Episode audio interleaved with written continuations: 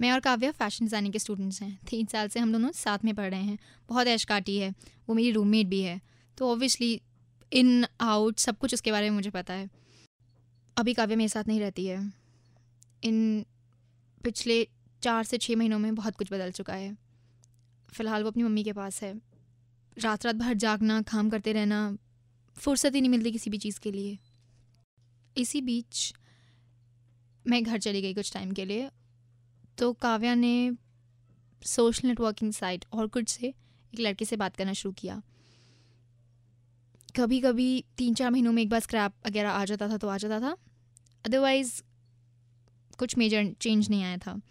जब मैं वापस आई तो काव्य ने मुझे बताया दैट वो रेगुलरली इस लड़के से बात करती है और दोनों काफ़ी खुश हैं। अप्रॉक्सीमेटली चार चार पाँच पाँच घंटों तक दोनों फ़ोन पर बात करते थे। हमारे इतने, इतना ज़्यादा हम लोग को काम रहता था बट पता नहीं वो कहाँ से टाइम निकाल लेती थी। मैंने मैंने भी उसकी काफ़ी होमवर्क्स वगैरह किए हैं। फिर अप्रॉक्सीमेटली एक महीने तक सब कुछ ठीक चलता रहा। उसके बाद अचानक उस लड़के ने फ़ोन करना बंद कर दिया। कभी कोई रीज़न नहीं बताया, कुछ नहीं बताया। बस कभी फ़ोन पिकअप ही नहीं करता था। ये सब तो खैर मुझे बाद में पता चला।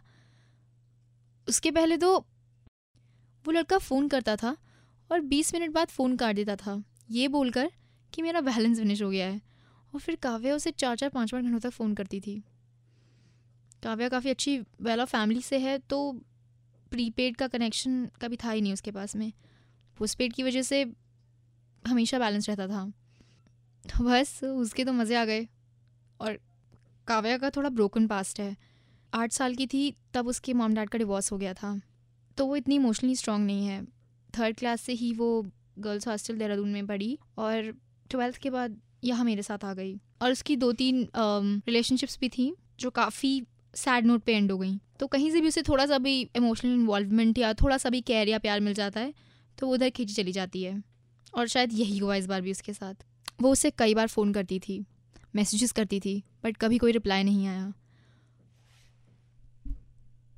फ़ोन पर उसने कई बार गालियाँ दी, चिल्लाया, गालियों भरे मैसेजेस लिखे बट कभी उसने कुछ बॉदर ही नहीं किया। जैसे I don't care types attitude होता है ना, वैसा वाला एटीट्यूड था उस लड़के का। आई हैव सीन काव्या उसके अच्छे फ़ेज़ से, उसके गंदे फ़ेज़ में। वो इतनी ज़्यादा बदल चुकी थी कि उसको पहचानना मुश्किल था।